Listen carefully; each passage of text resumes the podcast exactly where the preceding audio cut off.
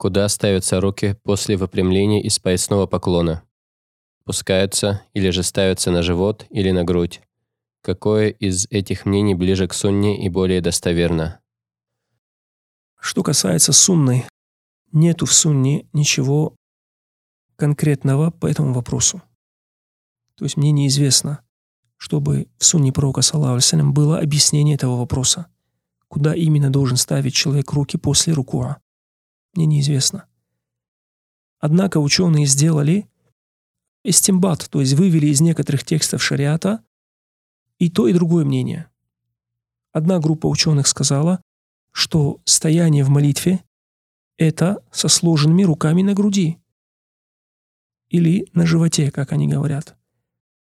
То есть сложенные руки – это является правильным стоянием в молитве. Поэтому если человек встал на молитву или встал после рукуа, или встал после суджуда, без разницы. Он должен складывать руки во время этого стояния. Во время этого стояния. Потому как это является тем правильным стоянием, которое узаконено в молитве. Без разницы, это в начале молитвы или после рукуа, или после суджуда. Без разницы. Это мнение первой группы ученых.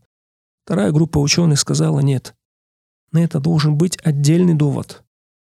Если ты после рукуа ложишь руки опять на, на тело, одну, одну руку на другую, то есть правую на левую, то у тебя должен на это быть довод. Если у тебя нет довода, то ты не имеешь права этого делать. То ты не имеешь права этого делать. Поэтому оба мнения имеют место, и как бы кто ни делал, я не вижу в этом проблемы. Однако довода из сунны ясного ни у тех, ни у других ученых нету, Аллаху алям.